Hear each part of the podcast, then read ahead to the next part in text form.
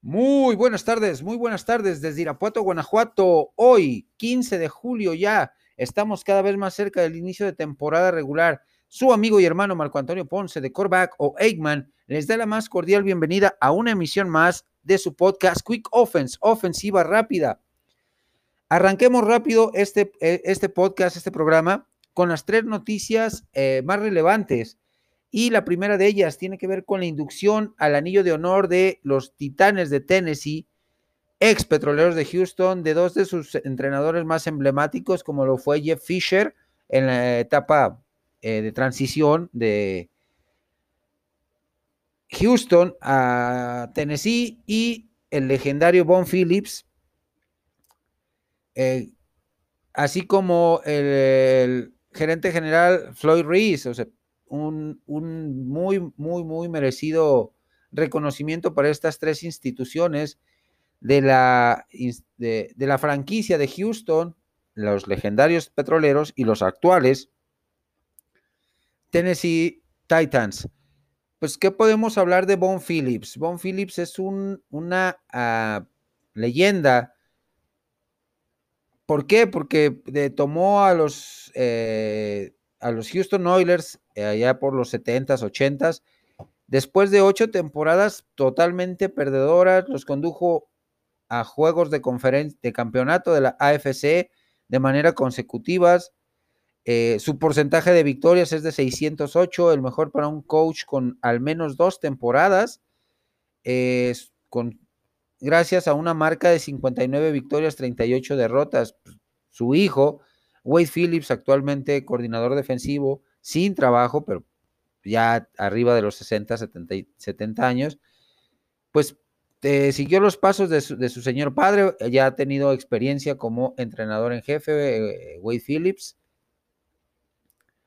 También viene eh, la inducción de Jeff Fisher, que es hasta el momento el coach más ganador en la historia de la franquicia, con dos juegos de, de, de la conferen de campeonato, perdón, dos juegos de campeonato de la FC, además de que condujo a los Titanes al Super Bowl, aquel histórico supertazón eh, contra los Rams de San Luis, aquel de la famosa yarda más larga donde eh, Mike Jones eh, taclea a, a, Derek Mason, a Kevin Dyson, a Kevin Dyson, a una yarda y media de la zona de anotación la anotación que le hubiera dado la voltereta al marcador en aquel partido eh, eh, tremendo.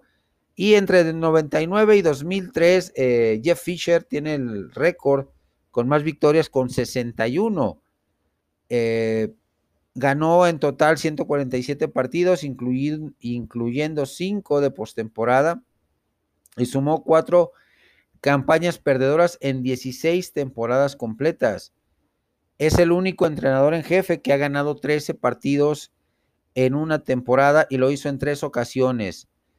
Pues Floyd Reese, ¿qué podemos decir de, de Floyd Reese? Eh, pasó 21 años en la franquicia, eh, comenzando como coach, gerente general, eh, el más ganador de la historia, con 11 apariciones de playoff durante su mandato. Contrató a Jeff Fisher, eh, en la etapa de transición, así como al MVP de la NFL del 2003, Steve McNair, a Eddie George y Javon Kears, y reclamó en la fase de waivers al gran ala cerrada Frank Wyshek, recordado por aquella jugada de la uh, el milagro en el Ciudad de la, de la Música en el juego de comodines contra los Bills de Buffalo.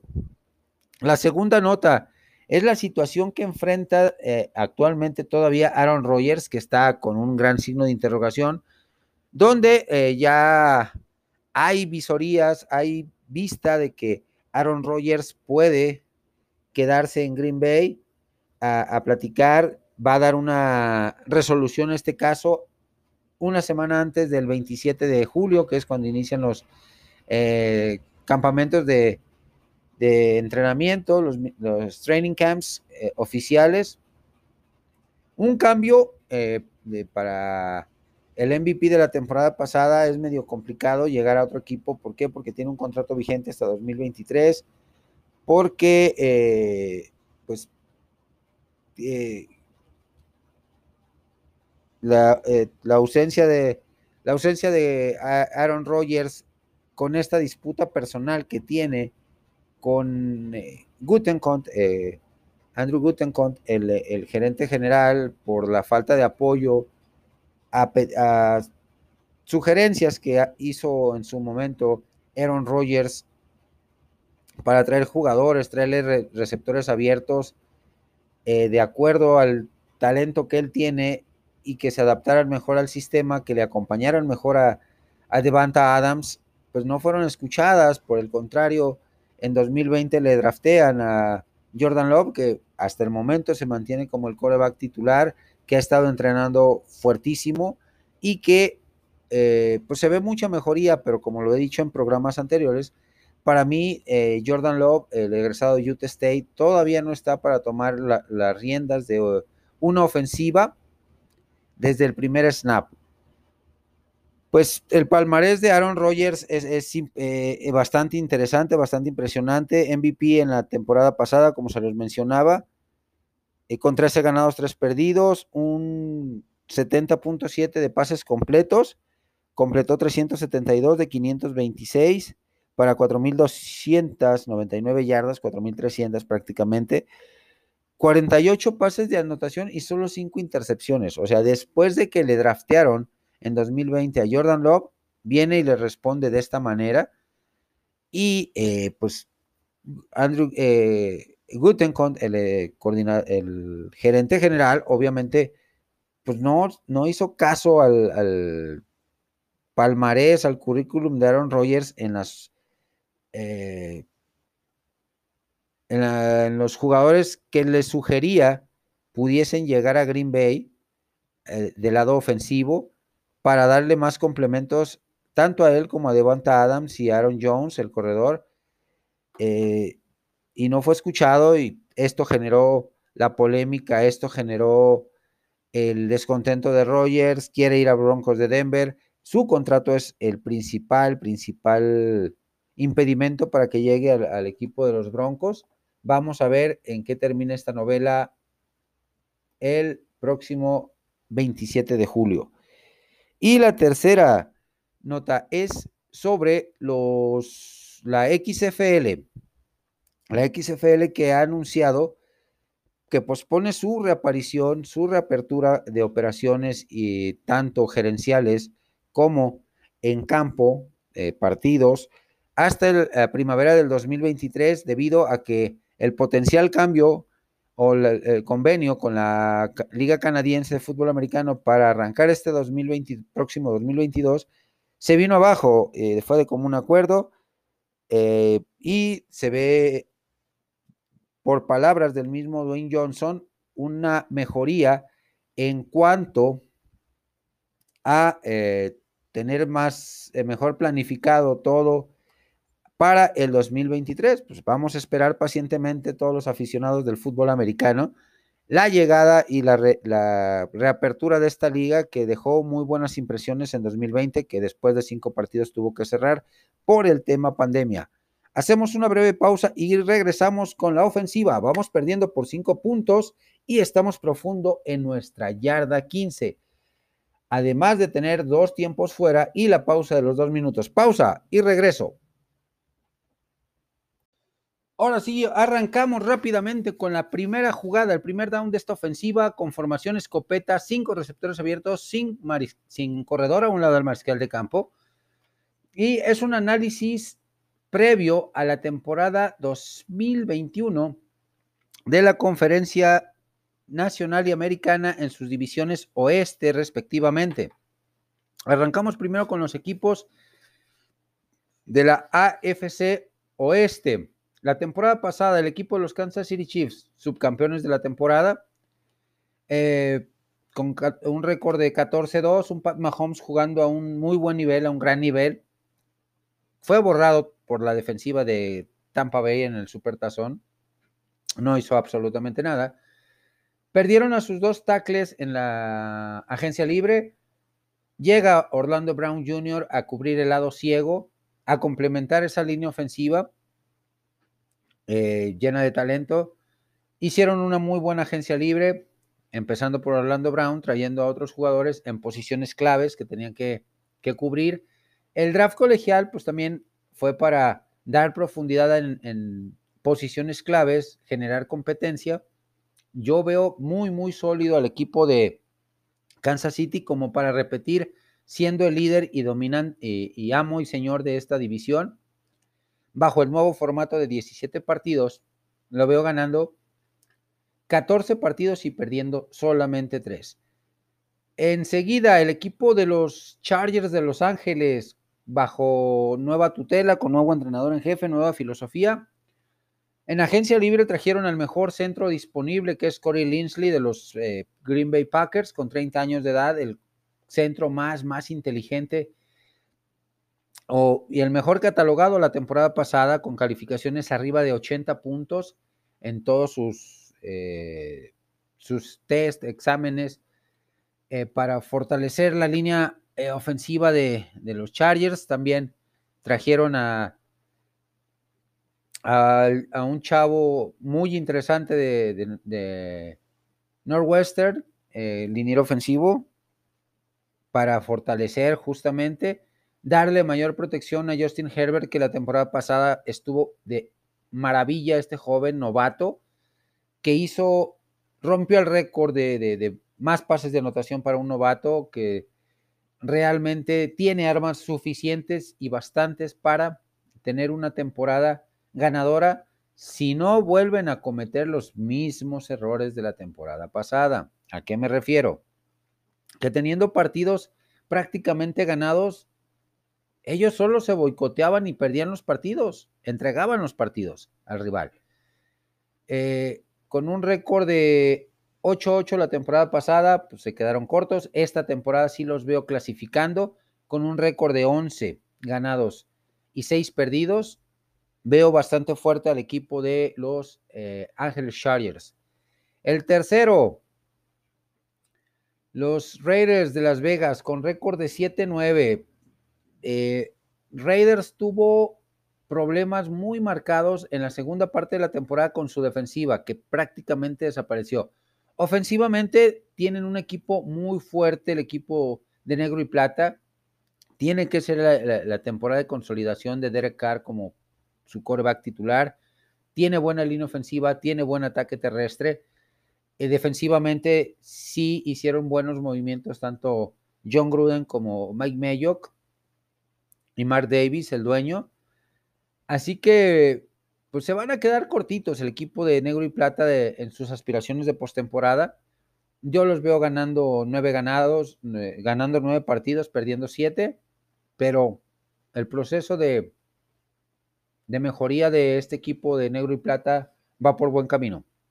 Y por último, el equipo enigmático, el equipo de los Broncos de Denver, con un récord de 5-11 la temporada pasada, de, dándonos destellos Drew Locke de que puede ser el mariscal de campo a futuro de esta franquicia,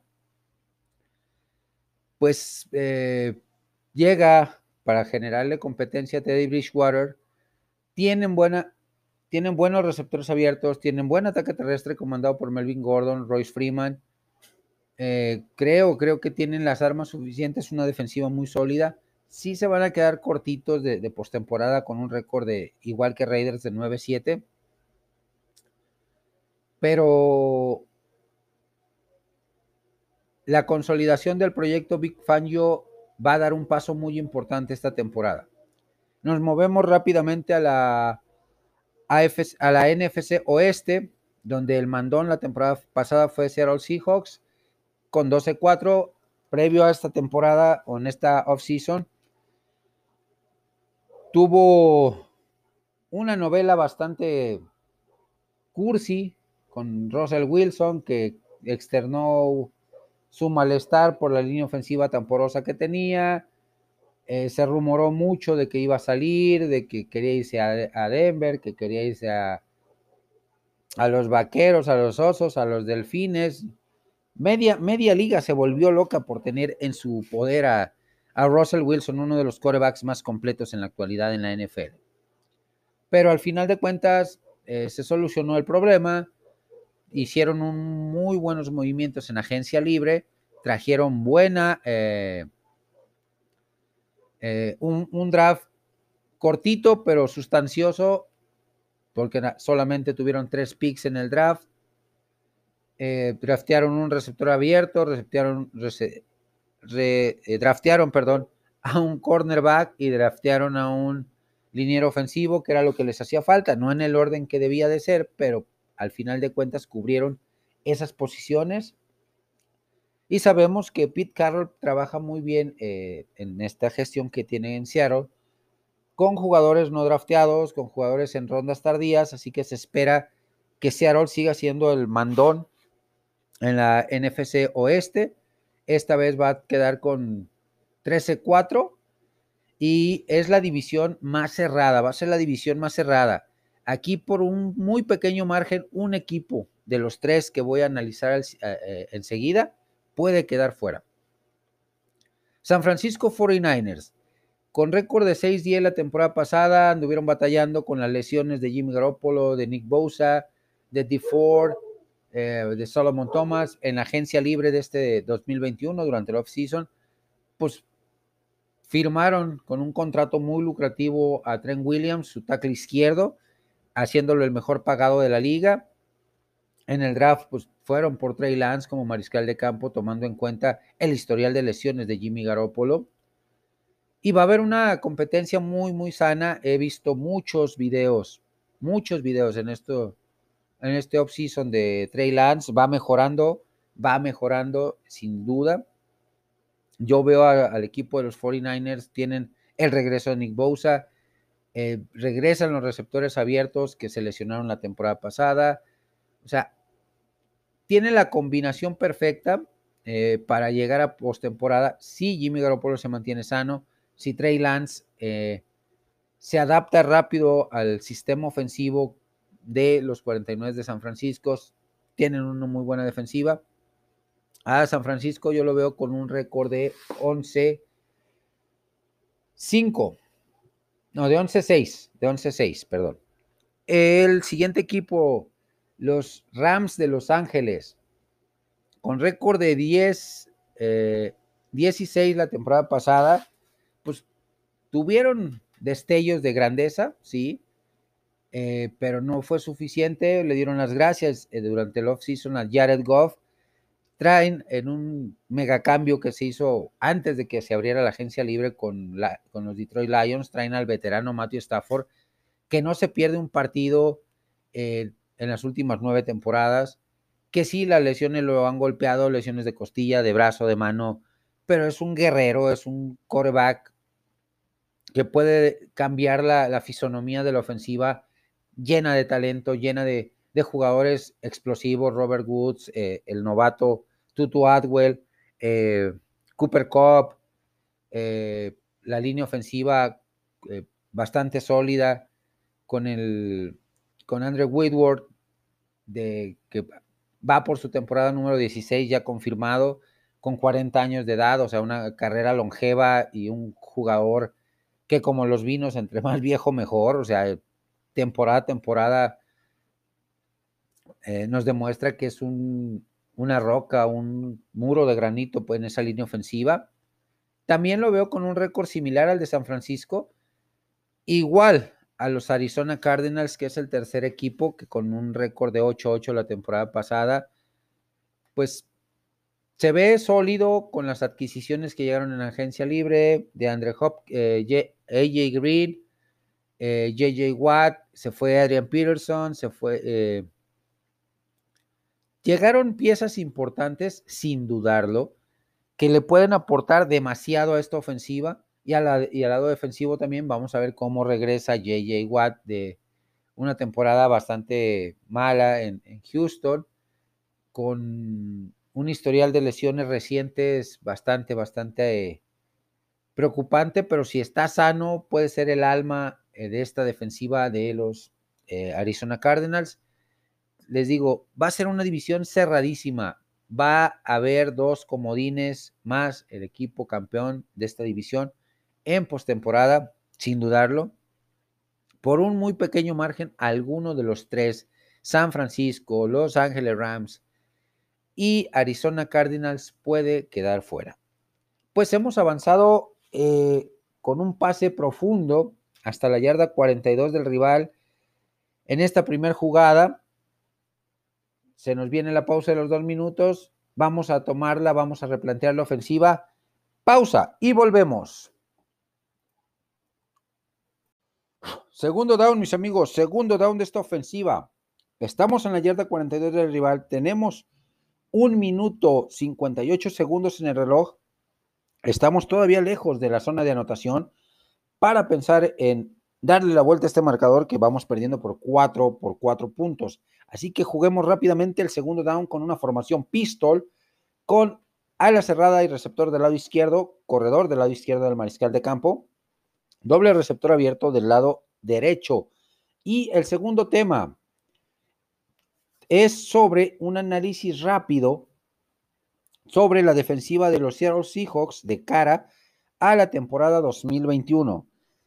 Eh, pues tuvieron recontrataciones importantes del lado defensivo en cuanto a sus alas, defensivos más productivos, como lo es Carlos Dunlap y Brenson Malova, eh, que entre los dos tuvieron eh, combinadas 14 capturas. Esto sumado al, talento que tienen en esta, posición, en esta posición y los frontales defensivos que llegaron en agencia libre, como Kenny Hyder, proveniente de los 49 de San Francisco, que es un jugador bastante interesante, ¿eh? tiene velocidad, tiene potencia, tiene buena visión de campo, buen sentido de anticipación.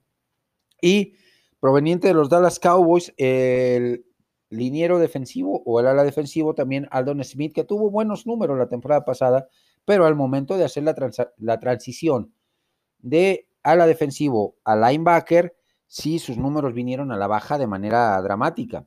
Pero es un jugador que nos demostró que trae hambre de, querer hacer bien las cosas después de una suspensión de cuatro o cinco años por diferentes cargos, por eh, cuestiones de inmadurez, por cuestiones de querer exigir más dinero, situación pues que no era lo más adecuado. Entre estos dos jugadores, Kenny, eh, Kerry Hyder y Adam Smith, se combinaron para 13.5 capturas de mariscal de campo la temporada pasada. O sea, un número bastante, bastante respetable. Esto le va a dar una solidez y una competencia muy grande a esta, a esta zona del, de, los Seattle Seahawks en la defensiva. Creo que mejoraron. Eh, regresa en la posición de linebacker eh, Darrell Taylor, un novato drafteado en la segunda ronda del año pasado con el pick 48,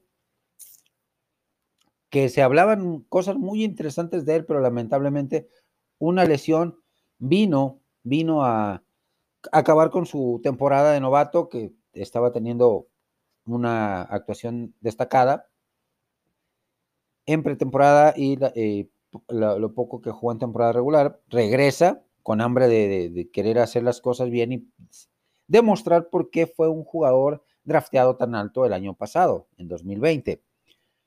Siento que en la posición de linebackers como tal, eh, el equipo de Seattle se mantiene igual. Sí perdieron a KJ Wright, eh, pero mantienen un núcleo bastante fuerte, bastante intenso, bastante interesante en los linebackers, que son muy buenos. Eh, viene la posición de, safeties con un Jamal Adams que pues tiene contrato vigente, está como etiqueta franquicia.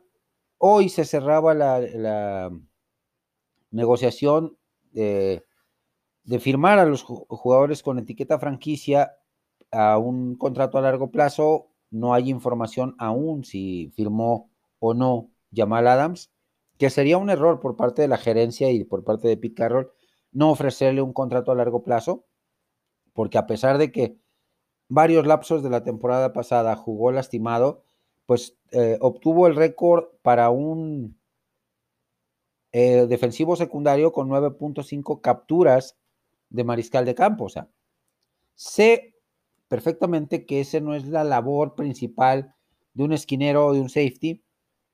Es bloquear pases, es eh, interceptar, regresar, convertir esas intercepciones en pick six, cortar avances de los rivales, pero esas 9.5 capturas se tradujeron en pérdida de yardas para los mariscales de campo y, para frenar ofensivas rivales.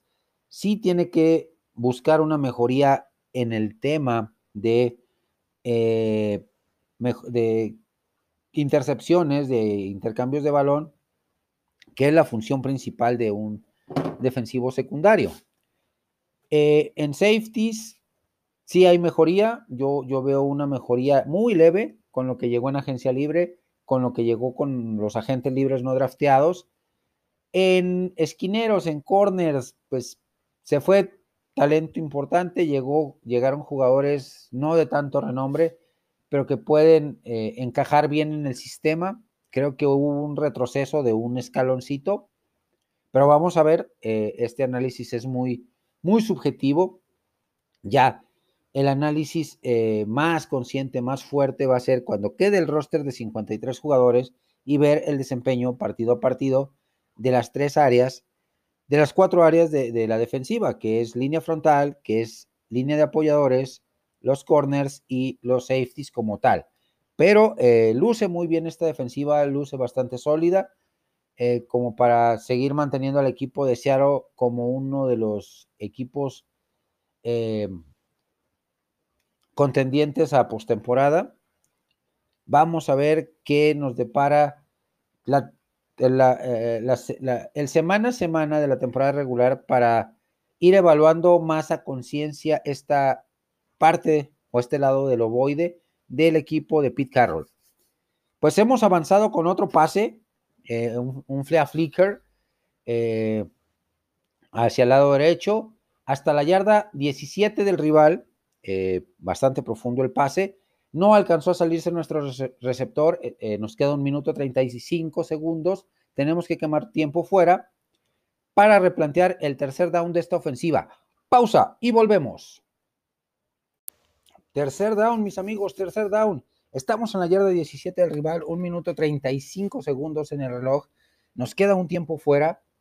Estamos cada vez más cerca de anotar, sin dudarlo. Y el tercer down tiene que ver con eh, la semana 4 de la Liga Europea del Fútbol Americano Profesional, que se está poniendo cada vez mejor, que está mostrando buenos partidos, algunos palizas impresionantes, pero unos también muy cerrados.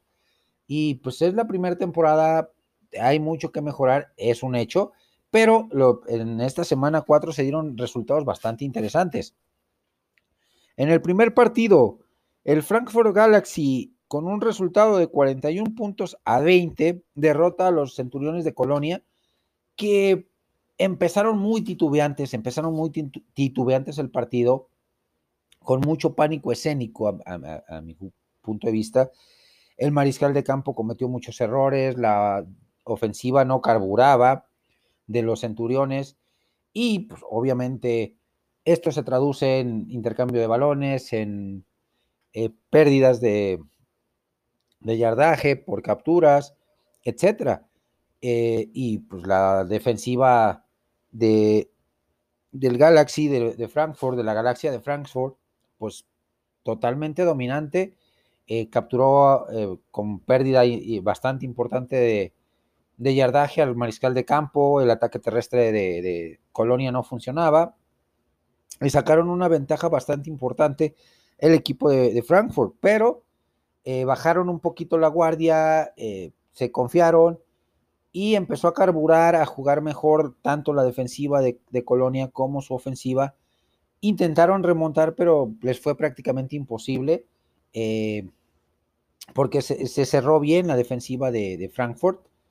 Así que pues fue un partido bastante, bastante movidito como tal con la victoria para la Galaxia de Frankfurt. En el segundo, la oleada de Stuttgart o Stuttgart Surge contra los Leipzig Kings, un partido donde la ofensiva de, de Stuttgart con su nuevo mariscal de campo desde la semana pasada por el tema ya mencionado de los comentarios racistas que hizo el primer mariscal de campo que tenían, lo que le costó su puesto titular y su salida del equipo pues encontró ritmo la ofensiva, la defensiva también, Y eh, vino de atrás el equipo de, Stuttgart para derrotar por 27 puntos a 24 a los Reyes de, Leipzig.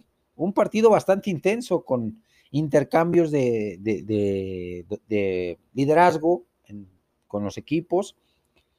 Me gustó mucho este partido, estuve, seguí los highlights y, me gustó cómo se manejaban las ofensivas con variedad de jugadas, variedad de, formaciones, eh, pases cortos, pases largos, ataque terrestre por fuera, ataque terrestre eh, de forma interna, por los huecos internos de la línea. Las defensivas también jugaron eh, a un muy buen nivel. Así que, les digo, nos muestra partidos de polo a polo, unos con dominio de un equipo siendo avasalladores y otros cerrados, apretados, con dramatismo que se resuelven prácticamente en las últimas jugadas o hay volteretas. Y en el tercero, eh, en el tercer partido de, este, de esta jornada 4, los Diablos del Mar de Hamburgo derrotan por paliza al Berlín Thunder, que no metió ni las manos por 44 puntos a 6, dominante en todos los aspectos del, partido, el equipo de Hamburgo, ataque terrestre, ataque aéreo, defensiva eh, por pase, defensiva eh, copando eh, y cerrando huecos al ataque terrestre, pérdida de yardas, intercambio de balón, pick six. O sea, muy dominante el equipo de, de Hamburgo como tal, así es que pues se ha cerrado la, cuarta semana, viene la quinta, también con partidos bastante, bastante interesantes, como lo son la galaxia de Frankfurt, a tratar de mantener esta racha ganadora contra los eh, dragones de Barcelona, que pues son hasta ahorita el peor equipito, no ha, no ha, podido ganar ningún partido. En algunos los, han perjudicado los, las cebras, con marcaciones polémicas, pero no han dado una. El, las World Panthers, eh, Panthers de Polonia contra el Berlin Thunder, que pues tendrá que curarse las heridas del partido anterior, de la batalla anterior y, enfocarse en este partido. Eh, también eh, viene de, perder el invicto hace un par de semanas, la semana esta semana cuatro descansaron. Y por último, los Leipzig Kings contra los Hamburgo Sea Devils. Leipzig, pues, a replantear su, su, estrategia, replantear su plan de juego, tanto ofensivo como defensivo, no cometer los mismos errores de la semana anterior para buscar eh, regresar a la senda de la victoria y Hamburgo, por su parte, pues mantener esa línea ascendente de crecimiento en su ofensiva, en su defensiva, ese dominio para eh, seguir eh, por el camino de la victoria. Pues hemos avanzado, mis amigos, con una corrida por fuera de nuestro eh, corredor liviano hasta la yarda 4 del rival, no se pudo salir, quedan 52 segundos, tenemos que quemar el último tiempo fuera para jugarnos el cuarto down de esta ofensiva. Ya cada vez estamos más cerca de la zona de anotación rival. Tenemos que jugar este, este cuarto down. Hacemos una pausa, replanteamos la posición, la ofensiva, qué jugada vamos a mandar y volvemos. Cuarto down, yarda 6 del rival. 52 segundos en el reloj. Tenemos que ir con una formación de poder para cerrar este partido, darle la vuelta al marcador, poder anotar y el cuarto down tiene que ver con la, un análisis del depth chart en la posición de mariscales de campo en la AFC Oeste, AFC Este.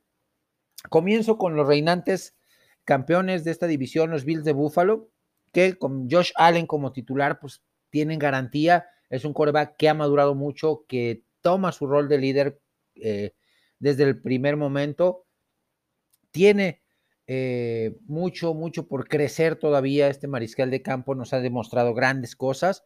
Detrás de él, eh, en agencia libre, obtuvieron a Michel Trubitsky, un coreback que ha tenido momentos o tuvo momentos de brillantez en Chicago, pero también mucha, mucha inestabilidad, mucho pues, pánico escénico con este jugador. Yo creo que eh, su entrenador en jefe actual con los Bills de Buffalo, Sean McDermott, va a sacarle el mayor jugo y va a ser un excelente reserva. Detrás de Michel Trubitsky tenemos a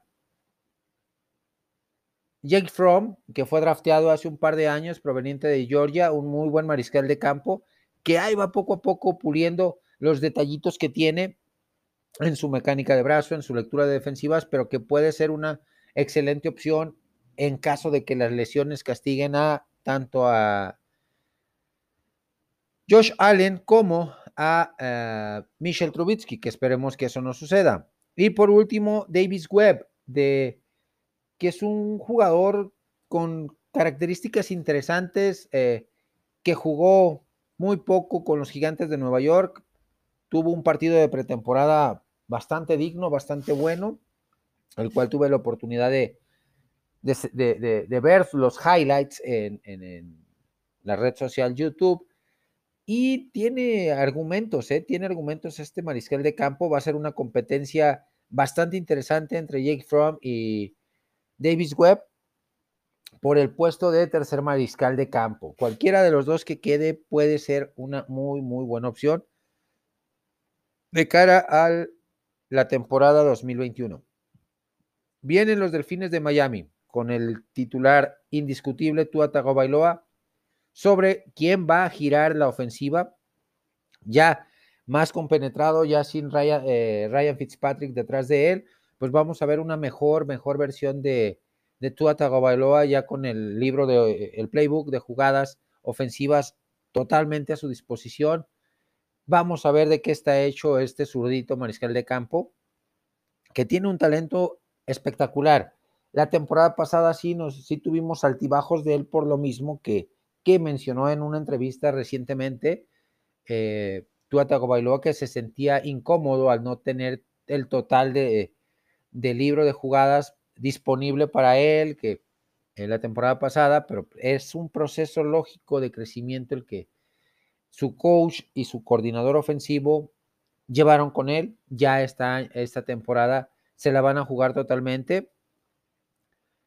Detrás de él, un veteranazo, un coreback que es una póliza de garantía, Jacoby Brissett, tiene, tiene muy buenas, eh, muy buenos argumentos como para sacar las papas de la lumbre en caso de que las cosas no vayan muy bien eh, con tu Bailoa o que haya alguna lesión, que esperemos ese fantasma no se aparezca en ninguna posición de la NFL durante la temporada regular 2021. Y está otro, otro joven, el cual no he podido analizar a fondo. Eh, en, un siguiente programa les haré un análisis a conciencia de Rod Sennett, se llama este, este chavo.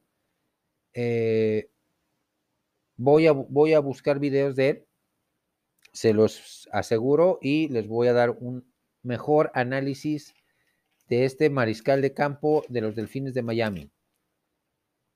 Para, las para los Patriotas de Nueva Inglaterra, está Cam Newton proyectado como titular que tuvo una temporada para el olvido, la de la, la temporada pasada. Detrás de él, drafteado con el pick número 15, Mac Jones de Alabama, que es una copia calca de lo que fue Tom Brady, un quarterback de bolsa, un coreback muy estudioso, matadito, cerebral, inteligente, de buen brazo, de buenas cualidades. También tenemos a Jared Steedham, que se hablaban cosas maravillosas de él y pues lo poco que jugó sí mostró ciertos destellos, pero también mucha inexperiencia, mucha falta de tablas, eh, de lectura de defensivas, pues esto te lo da el partido a partido o el estar con la tablet o los medios electrónicos que se tienen en la banca para estudiar al rival, las defensivas, eh, por dónde vienen las cargas, eh, de los linebackers, de los corners, de los safeties, todo, todo, todo lo que un mariscal de campo debe saber, pues eh, lo tiene. tiene que pulir ciertos detalles Charles Steedham. Y por último, el veteranazo, Brian Hoyer. Brian Hoyer, que es una, pues no una garantía, pero sí es un buen bombero, una póliza de garantía confiable dentro del roster. Ya lo conoce Bill Belichick, ya lo conoce Josh McDaniels, así es que, pues como, como dice el dicho, más vale viejo por más vale viejo por conocido que nuevo por conocer, o algo así. Eh, y por último, el equipo neoyorquino, los Jets, que draftearon como pick número 2 global a Zach Wilson, proveniente de Brigham Young, que es un mariscal de campo con grandes, grandes cualidades. Tiene nueva filosofía, nuevo entrenador en jefe, nuevo coordinador ofensivo. Un equipo muy, muy carente de, cosas, a pesar de que hicieron bien sus movimientos en agencia libre, de que hicieron bien el draft a, a secas, no fue un draft destacado con calificación de 7.5 a 8, pero que pueden ir mejorando, que pueden con esta nueva filosofía de Robert Sale, de Mike Fleur, pues sacarle el máximo provecho a la ofensiva, utilizar el sistema costa oeste, que era el que utilizaba Mike LeFleur en San Francisco, con sus variantes, con sus aportaciones, pero eh, que es el equipo eh, de eterna reconstrucción, el equipo de los Jets, así es que no le veo mucha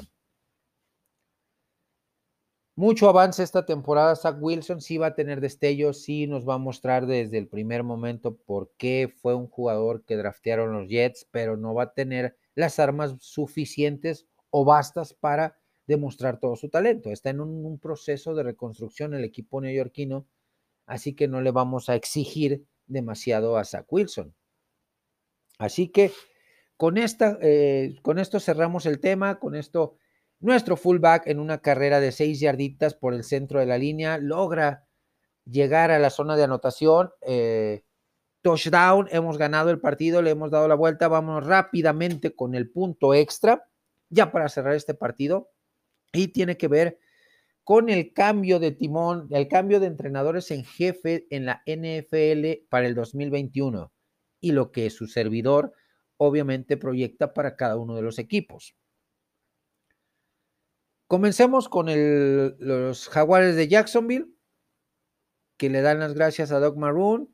Llega Urban Meyer procedente del colegial, eh, el factor NCAA, que en el pasado dio resultado. Vamos a ver si eh, replicar esta fórmula en la actualidad puede dar eh, oportunidad a que el equipo de Jacksonville tenga una temporada más decente de lo que tuvo la temporada pasada. En la posición de mariscal de campo, pues draftearon a, Trevor Lawrence, los Jaguars, eh, como primer pick global. Después en, picks más adelante, en la misma primera ronda, a su compañero de fórmula en Clemson, Travis Etienne, que está entrenando más bien como receptor abierto y no como corredor, pero pues, para que tenga la función dual o haga función dual de corredor y de receptor.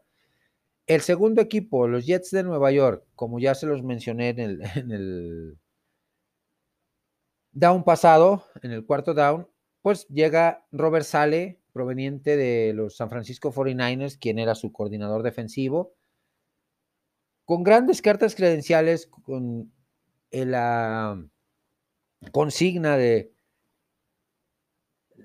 cambiarle la cara a este equipo, de hacerlo más competitivo, de hacerlo más fuerte. Sí es un proceso de reconstrucción, es un hecho, que le va a llevar dos, tres temporadas, cuatro, cuando mucho, para tener a los Jets medianamente competitivos.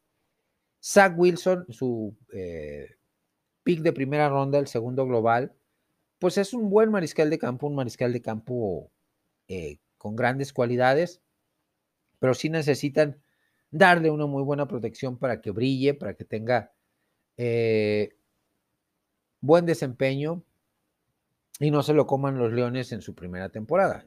Y ya psicológicamente sea más complicado recuperarlo para la siguiente temporada y sea un fracaso más para la gerencia general y presidencia de los Jets de Nueva York. El tercer equipo, los Detroit Lions, que le dieron las, las, gracias a Matt Patricia después de tres años totalmente desastrosos, proveniente de la escuela de Bill Belichick en Nueva, Inglaterra. No funcionó.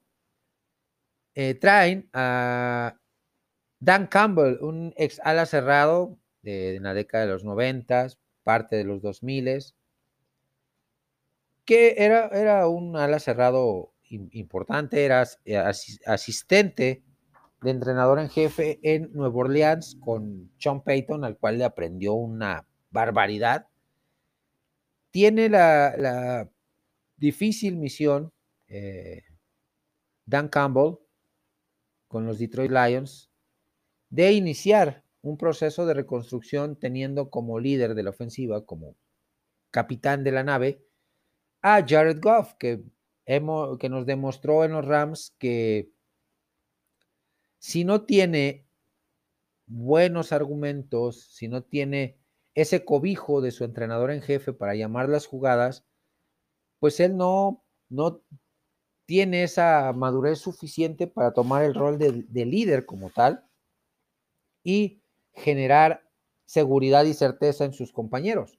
Talento va a tener a su alrededor, sí le hacen falta muchas cosas a Detroit, a pesar de que hizo movimientos medianamente inteligentes en, el, en la agencia libre, drafteó de 7.5 a 8, también no grandes cosas, pero tiene mucho talento joven, tiene muchísimo, muchísimo talento joven el equipo de los Lions como para medianamente sacar las garras en esta temporada y iniciar un proceso de reconstrucción más fuerte, más aguerrido, con mayor intensidad, con mayor corazón, eh, dentro de la NFC Norte.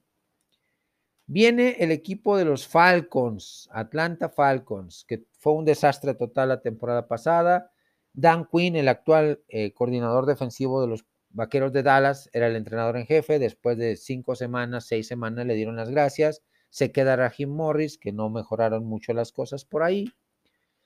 Y se van eh, como nuevo entrenador en jefe, traen a Arthur Smith, coordinador ofensivo de los Titanes, para tratar de revitalizar la, ofensiva de, de, Matt Ryan, ya sin Julio Jones en Atlanta. Julio Jones se fue a los Titanes de Tennessee. Eh, con las armas que tienen, con el talento que se tiene, con un Matt Ryan que ya está arriba de los 35 años, pero que todavía le queda gasolina en el tanque, sin dudarlo. También eh, con la misión de, eh, de él, Arthur Smith y su eh, staff de cocheo por revitalizar la defensiva, se fueron piezas importantes, llegaron otros jugadores de no tanto renombre, pero sí pueden hacer cosas interesantes esta temporada, aunque no va a ser eh, una temporada ganadora, pero puede ser una temporada que siente las bases para un proyecto futuro exitoso con Arthur Blanc como dueño, ah, con Fontenot, también proveniente de los Titanes, y como Arthur Smith como entrenador en jefe.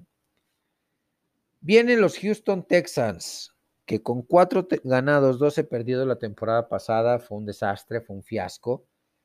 Eh, corrieron a Bill O'Brien, que ni como gerente general ni como entrenador en jefe dio el ancho.